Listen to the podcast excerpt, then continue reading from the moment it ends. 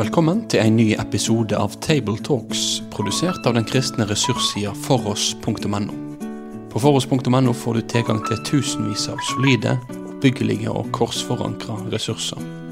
Vil du være med og støtte dette arbeidet økonomisk? Da kan du gjerne gi de gaver til Foross på VIPS nummer 70979. Vi håper at du setter pris på dagens episode av Tabletalks.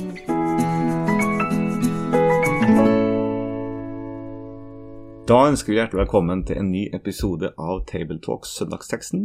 Og da er det vi her fra Trondheim som skal snakke sammen. Eh, Det er For det første så er det Ja, det er Lars Olav Gjøra fra Gå ut-senteret i Trondheim. Og så er det Bjørn Gjellestad fra Kredo frikirke her på Heimdal.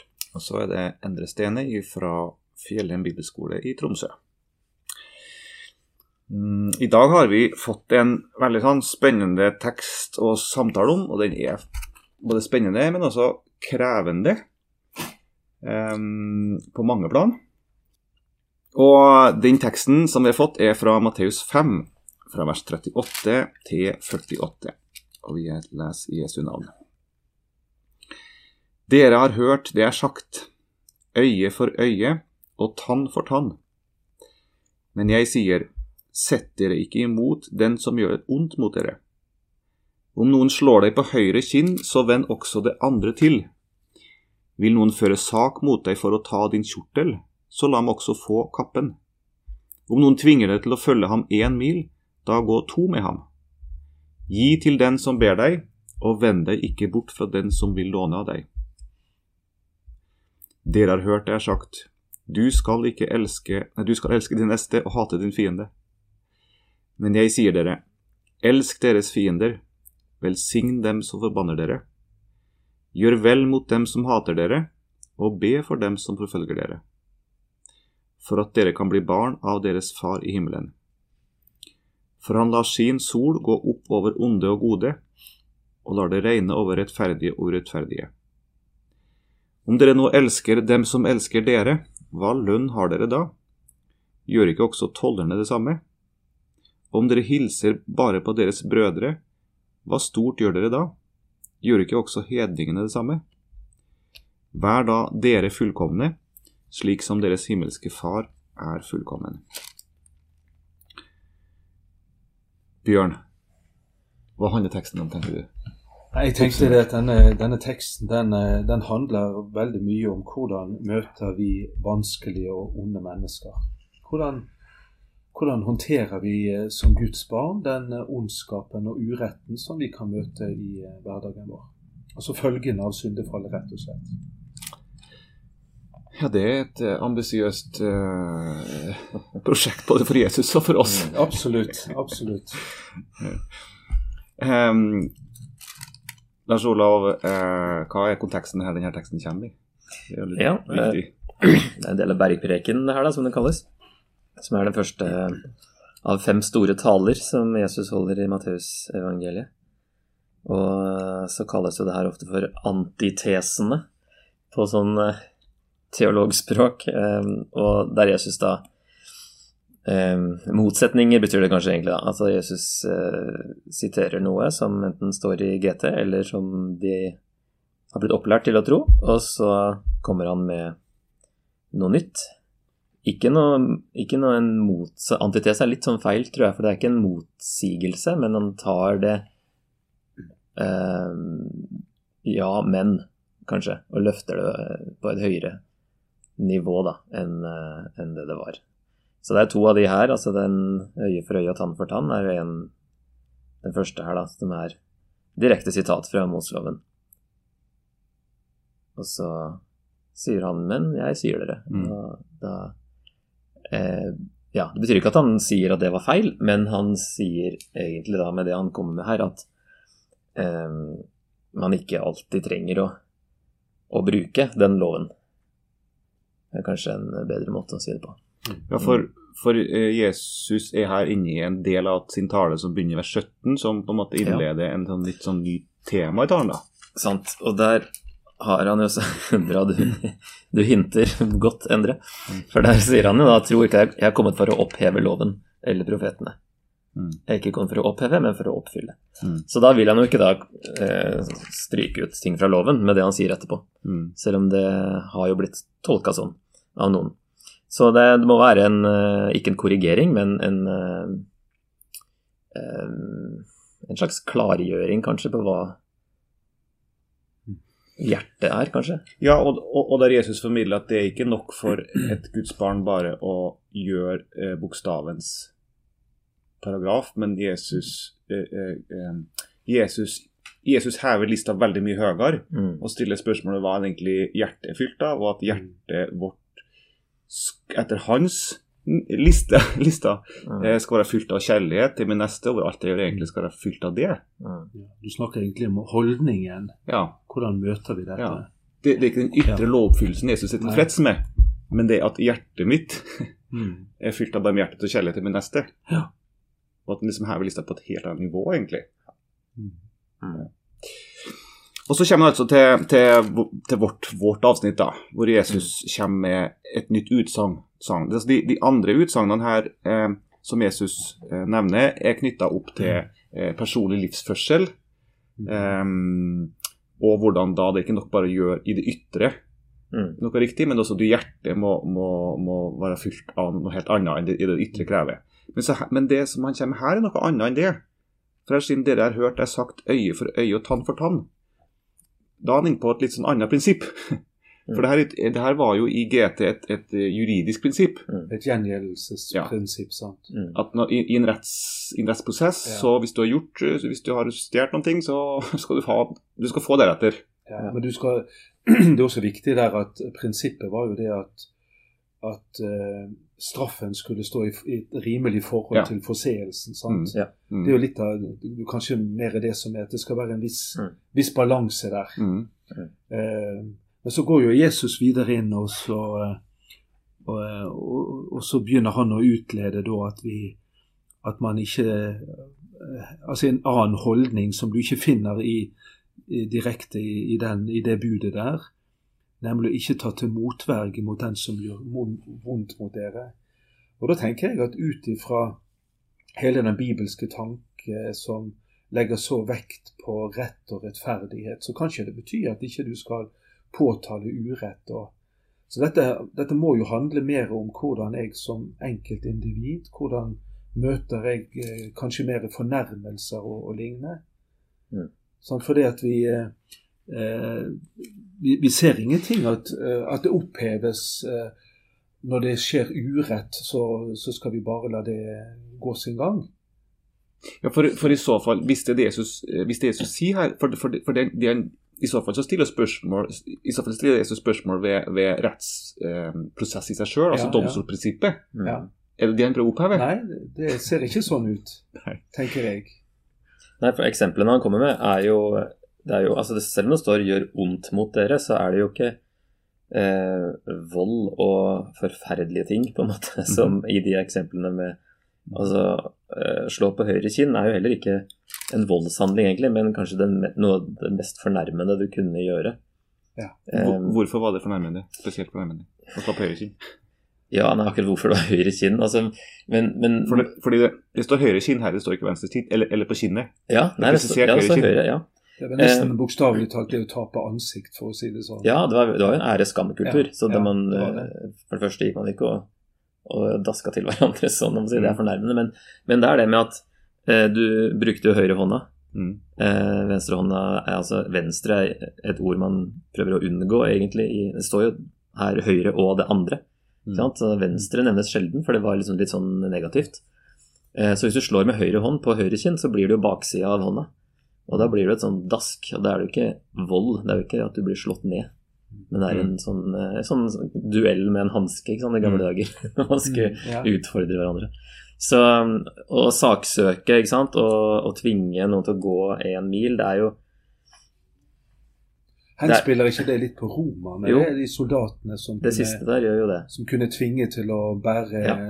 Mm. ryggsekker og andre ting for dem. Så selv mot Ja. overmakten så skulle man uh, gjøre For- godt. For eksempel Jesus fører er litt sånn rart. Vil noen føre sak mot deg for å ta en kjortel? Altså, de, Ja. altså Hvem er det som gidder å, Ja. å, å føre en rettssak for å ta en kjortel? Ja. Det, da tror jeg dommerne har sagt at det gidder jeg ikke bry meg om. Mm. Så, så det, er jo, det, er jo, det er ikke for så vidt en reell situasjon Jesus beskriver, men det er jo et bilde av at ok, hvis noen er så vrang Ja. at de gidder å, å, å, å, kjøre en rettssak på å få ta kjortelen din, Ja. så la dem heller få kappe, liksom. Dem bare få litt ekstra. Mm. Ja. ja. Mm. Det, men det er viktig det med eh, å få fram det at det her opphever ikke Guds rettferdighet, så å si, at, og at man skal eh, stå opp mot ondskap. At det her handler om mer ydmykende eh, ting som blir gjort mot deg, kanskje, og urett som da kanskje går utover bare deg, og ikke noen andre. Og da er det jo kanskje mer innafor å, å stoppe ondskapen. Men hvis det er noe som som du har i din makt til å velge. liksom Nå kan jeg Ok, greit, jeg lar dette Mm. eh, Jeg kan lide denne uretten. Mm. Eh, Og at ikke vi alltid da skal hevde den retten øye for øye og tann for tann. Mm. Selv om det prinsippet er jo Rettferdighet er jo et kjempeviktig prinsipp i hele Bibelen og i Guds karakter, Mm. som eh, går veldig fram i hele Gammeltestamentet spesielt. Ja. Så og han har ikke kommet for å oppheve det. Mm. Tydelig. Kan jo også nevne det med at altså, gi til den som ber deg, eh, vil jo òg være litt annerledes den gangen. Det var jo tiggere som ba, det var ikke en kompis som spurte om låne penger, liksom. Det var de som trengte penger eller andre ting, som, som ba om det. Og da eh, Ja, ja, det står her 'låne penger', da. Men det var nok kanskje litt mer de som ikke var i stand til å jobbe, og som var i virkelig nød, da. Går det an å oppsummere her da med å si det at, at med, dette, med, dette, eh, med det Jesus sier her, så opphever han ikke prinsippet om at eh, urett skal tas oppgjør med.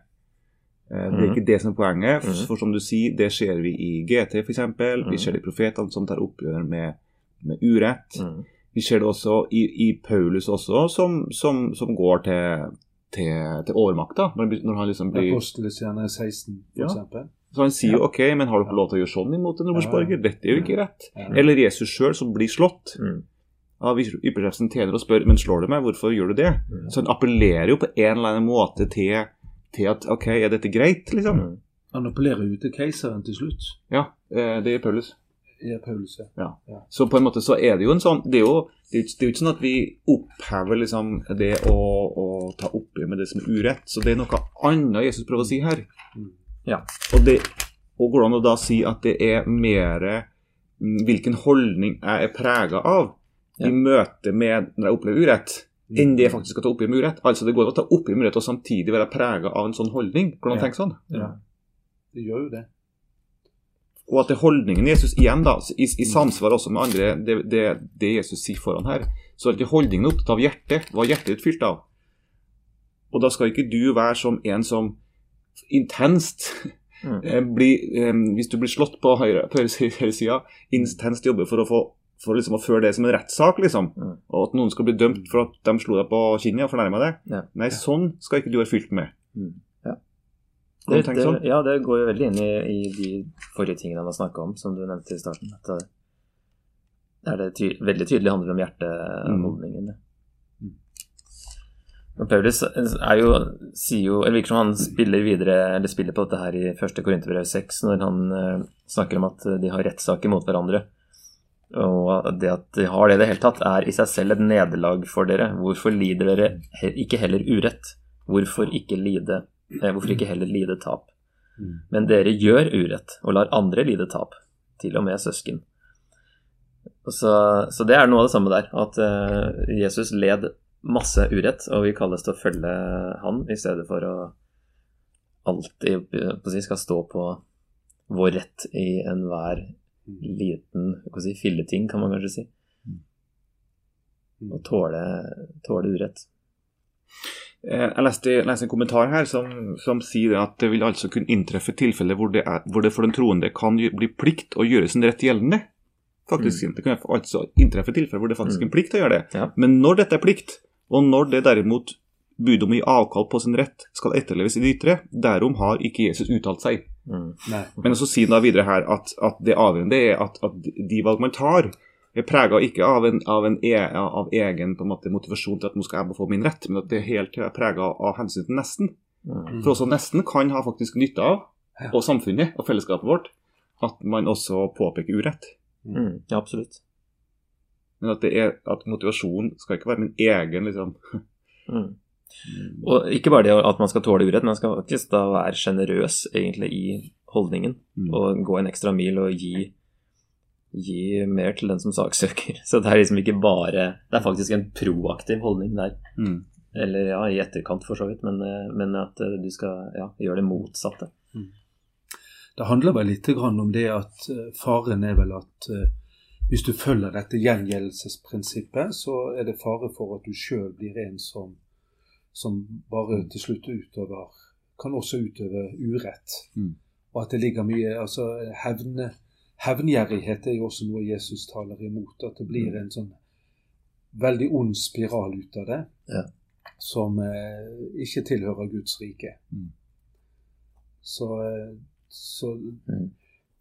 Jeg husker i min oppvekst så, så var det sånn Det var eh, en i familien som stadig sa dette at ondt skal ondt fordrives. Mm. Og da var det med at du skulle ta noe medisin for, eh, for noe som var ondt. sant? Mhm. Men, men vi ser ikke det prinsippet her. At ondt skal ondt fordrives. Nei, det skal Det, det er bare sånn eh, Resulterer bare i spiral. Mm.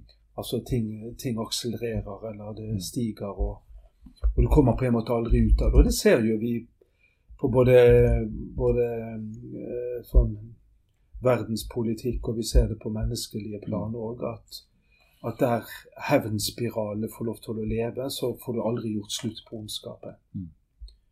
Så mens Jesus her viser en helt annen vei Mm. å møte ondskap og urett på. Jeg opplever at her er det en veldig sånn lærdom i eh, Davids sitt liv. Eh, og Davids sine salmer. Ja. Eh, for David ble utsatt for ondskap. Eh, og det ikke av fremmede folk, av en folk som står ham veldig nær. Eh, først i Saul, og så i sin sønn. Ja. Eh, og, og, men, men det fortelles jo de to gangene hvor, hvor, hvor Saul har mulighet til, å- til å ta livet av Nei, David har mulighet til å ta livet av Saul. Så gjør han det ikke Nei. og overlater dommen til Gud. Mm. Eh, også i et tilfelle hvor, hvor det er en fyr som kaster stein etter kong David og banner Davids, Shimei, Mm. og, og hans hærfører sier skal jeg ikke bare stikke eh, han Shimei, så sier David nei, det skal du ikke gjøre. Så David på en måte viser en, en sånn veldig tålmodighet i møte med ondskap, Mm. men leser du Davids salmer, Mm. så er han jo k voldsomt kraftig Ja. ved å uttrykke at dette gjør vondt, dette er forferdelig, Mm. og Gud, du må ta oppgjør. Og han, han Ja. kan komme med sånn kraftsalve som er helt voldsom, som ingen, ingen av oss kanskje tør ta, ta i vår munn. Mm. Men for meg så er det en sånn illustrasjon på at ok, David Det er ikke sånn at David skummer teppet ondskapen. Det, han, setter, han setter navn på det. Mm. Han anerkjenner et ondskap, men han bringer det fram for Gud. Ja, han adresserer, eh, Ja. adresserer ondskapen til, til Gud og sier Ja. dette må du rydde opp i. Ja. Men sjøl så er han veldig forsiktig med sjøl å ta initiativ. Ja. Ja, ja. Mens vi ofte opplever litt motsatt. Mm. Vi tør ikke å si til Gud hva vi egentlig føler på, og hvor egentlig vondt det gjør oss. Ja. Samtidig så vil vi, går vi våre veier for å, å gjøre det vanskelig for dem som gjør oss vondt. Mm. Det er det motsatte opplever jeg vi, vi er kalt det, og som vi, vi, David lærer oss. Mm. Og da er du vel nesten over i neste avsnitt. Mm. Der det begynner med 'du skal elske din neste og hate din fiende'. Er det sagt? Mm. Eh, og det er jo litt interessant at det står jo ingen steder i, i Moseloven at du skal hate din fiende. Men det er jo mer den fortolkningen som de lovlærde og fariseerne hadde. Det står jo heller motsatt. at uh, I ordspråkene f.eks. 25-21 så står det Er din fiende sulten, så gi ham mat. Er han tørst, så gi ham vann og drikke. Og eh, fiender og i Moseloven skulle jo, eller eh, fra krigsfanger og sånn, skulle jo behandles eh, bra. Ja. Så det er nok et, eh, et muntlig tillegg, ja. Hmm. Det ser man jo her at det ikke er kursiv i denne 2011-oversettelsen. Mm. Det hjelper jo også veldig. Mm. Det er jo av og til vi kan, vi kan undres på liksom Kommer Jesus med bud som er mye vanskeligere å holde enn de gammeltestamentlige budene? Men han bringer jo inn at Guds rike skal gjenspeile eh, Jesu holdning og Jesu, hvordan han takler både ondskap og fiendskap, og at Guds rike har noen andre holdninger i seg enn de rent kjødelige, som vi kan, eh, kan si. sant? Når det står der f.eks.: Elsk deres fiender, velsign dem som forbanner dere, gjør godt mot dem som hater dere, be for dem som mishandler dere og forfølger dere. Så tenker jeg at han indikerer jo flere ting. At eh, sjansen er veldig stor for at det er sånn de kommer til å bli behandlet. Mm. Og det viser jo seg, sant? Så han forbereder det jo veldig sånn realistisk på hvordan skal dere takle det som kommer til å skje når jeg har gått bort ifra dere. Når dere blir sendt ut i hele verden, så kommer dette til å være noe av det dere kommer til å smake. Så han, Det er jo en sånn profetiske ord i det Jesus sier her også, Mm. som jeg tenker gjelder helt frem til hans gjenkomst. Hvordan møter vi alle de som, som syns at det er en styggedom det vi farer med, så å si, og, og vil hindre oss? Sant? Og vi vet jo at det er over 300 millioner kristne i dag som forfølges for Jesu navns skyld. Mm. Sånn at vi må jo tenke at dette er ord Mm. Til alle som opplever forfølgelse eller motgang for evangeliets skyld. Mm. Og at vi er, vi er kalt til å gå Jesu vei og gå lidelsens vei. da. Mm. Og det er utfordrende nok. Ja.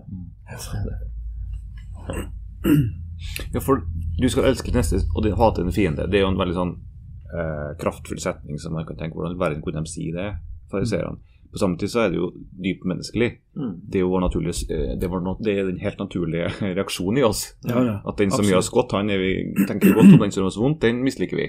Mm. Men Jesus, så, så på en måte så, så er det jo det som ligger for hånden for oss. Ja, ja. Det som er naturlig for oss. Mens det Jesus sier her, at vi skal elske dem som gjør vondt imot oss. Og så sier han da videre for at dere kan bli barn av deres far i himmelen. Mm. Altså det å gjøre det, det ligger ikke naturlig for oss. Det som du sier, det, det, mm, da trenger vi noen helt andre krefter, eller helt, an- noe helt annet enn vi har i oss sjøl. Vi, treng, vi trenger far. Mm. Vi trenger fars ånd. Vi trenger fars krefter, vi trenger fars kjærlighet. Ja. Ånd for i hele tatt å kunne gjøre det her. Ja. Vi, kan, vi kan ikke ha oss sjøl. Nei, og så sier han det at vi skal være barn av deres far i himmelen. sant? Og være barn av det handler jo det at du skal ligne på ditt opphav. Mm. Mm. Og så, og så begynner han å begrunne hele holdningen faktisk med hvordan Gud gjennom sine skaperordninger øser ut av sin godhet over onde Mm. og gode.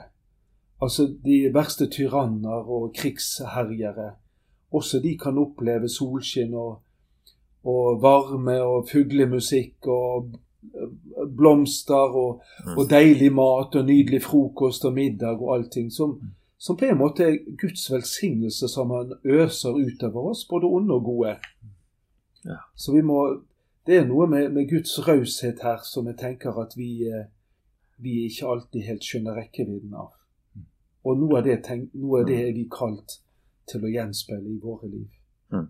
Og i, i våre holdninger i møte med, med ondskap og urett. Mm. Men lett er det ikke. Nei. Å være god mot alle uansett, sånn som Ja. Gud, Gud er. Og Efeserne 5 også, sier Paulus, ha Gud til forbilde. Det er jo egentlig det samme Ja, det er som det. her. ikke sant? Og, Ja. eh, naturlig når vi er blitt hans barn, at vi prøver å bli som han. Og Så går han jo litt videre her og sier at om dere elsker dem som elsker dere, er det noe lønne dere får? Mm. For det er jo ingen sak. Nei. Sant? Og, og, og, eh, og, og det å være god mot de gode, det, det er liksom ingenting. Mm.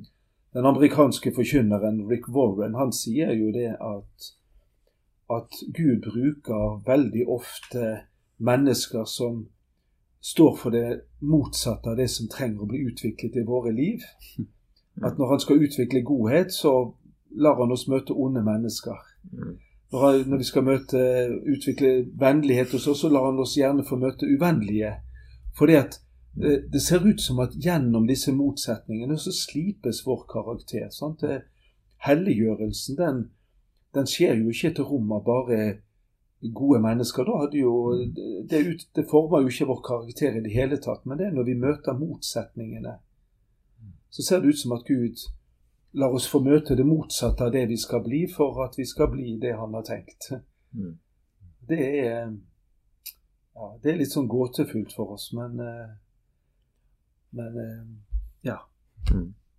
Men det, det som du var inne på, Endre, det her er jo Vi må ikke glemme at eh, Gud tar bolig i oss og hjelper oss til å, til å bli lik Han ved sin ånd. Dette er jo litt før det skjer. ja. Og da kan man jo lett falle i en litt sånn strebersk eh, holdning. Og i hvert fall med det siste verset, da. Vær da fullkomne. At vi liksom skal nå opp til en eh, perfekt, eh, perfekt status. Um, så er det jo ikke det evangeliet handler om i det hele tatt. Så det må vi jo huske på. Mm. At eh, den, eh, vi skal ikke nå opp til noe. Det er, alt er gjort. Ja. Um, og så er det det at ordet her òg uh, ser ut til Altså i Jakobs brev, som spiller mye på bergpreken, og som òg er skrevet til jøder og har veldig jødisk preg, så bruker han og det ordet i første kapittelet, fullkommen.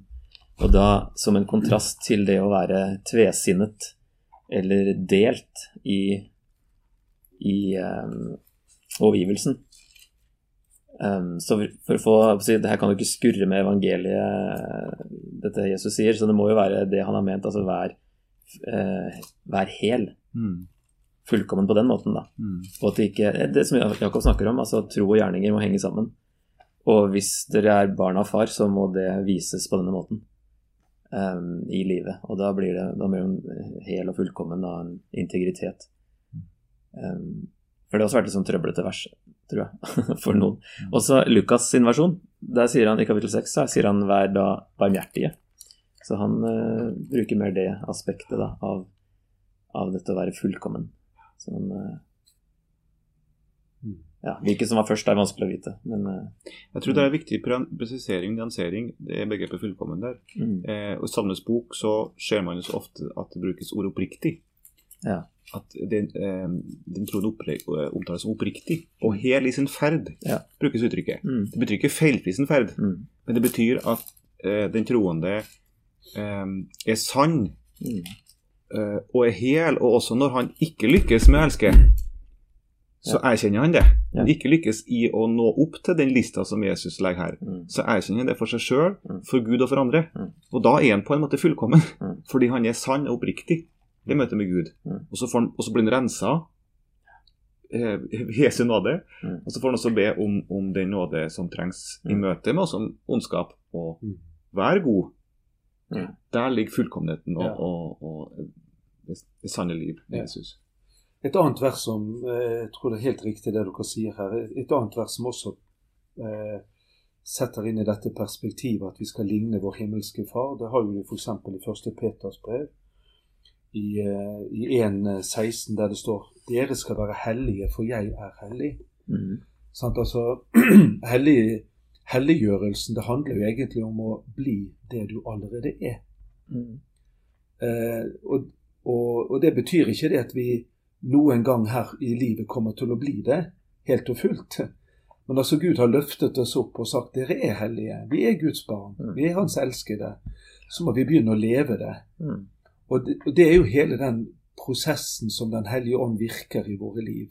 Gjennom åndens frukt og gjennom å slipe vår karakter og skape Kristus likhet. Sånn som han også sier i Galaterbrevet 4, at han lengter etter at Kristus skal vinne skikkelse i oss. Mm. Det er det han, det er mye av det som, som ligger også her. Ja.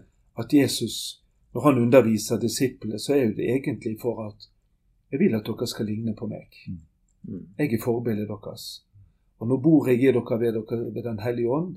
Dere har ikke bare fått forskriften og budene på tavler, på steintavler, mm, men jeg har også lagt en ånd og skrevet det i deres hjerter. Sånn, sånn som det står f.eks. i Esekiel 36. Og. Så det ligger flere aspekter inne i bildet. Bli, bli det du er. mm, Dere er hellige. mm. Dere er de himmelske fars barn. Nå må dere leve som den himmelske fars barn. Leve det nye livet. Ja, og det er jo noe i det som bergpreken ofte blir kalt at Jesus introduserer endetidsetikken. Det vi på den nye jord, den nye tidsalder, kommer til å leve etter. Mm. Og at vi kalles til å strekke oss opp og si Ja. bli strukket og hjulpet eh, mot det allerede nå. Ja. Men det er jo en konflikt eh, så lenge vi er på denne sida.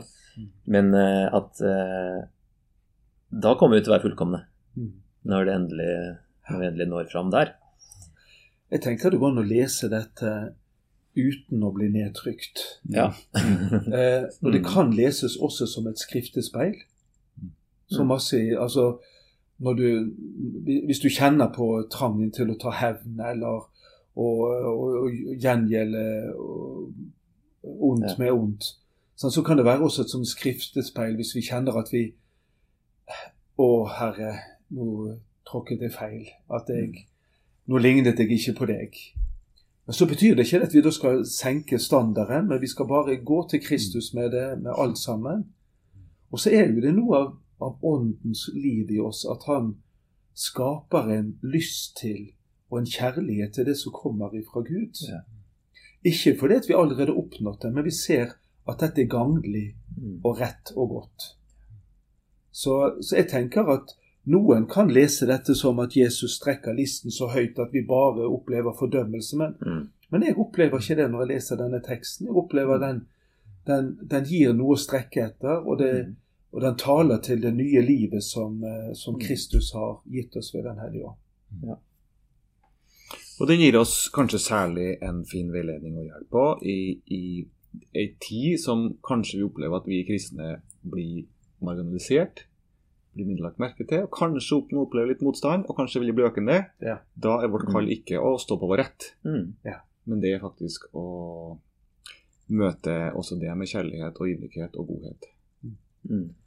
Og det du sier der, det, det, det bekrefter også det mange opplever når vi, når vi leser historier om forfulgte kristne. Så kjenner vi vi kan bli motløse av det, men vi kan også bli veldig inspirert av det. For, for vi kan kjenne det at ja, disse tar disse ordene her på alvor. Og dette er noen av de kårene vi lever som Guds barn i denne verden. Med det så avslutter vi med en kort bønn.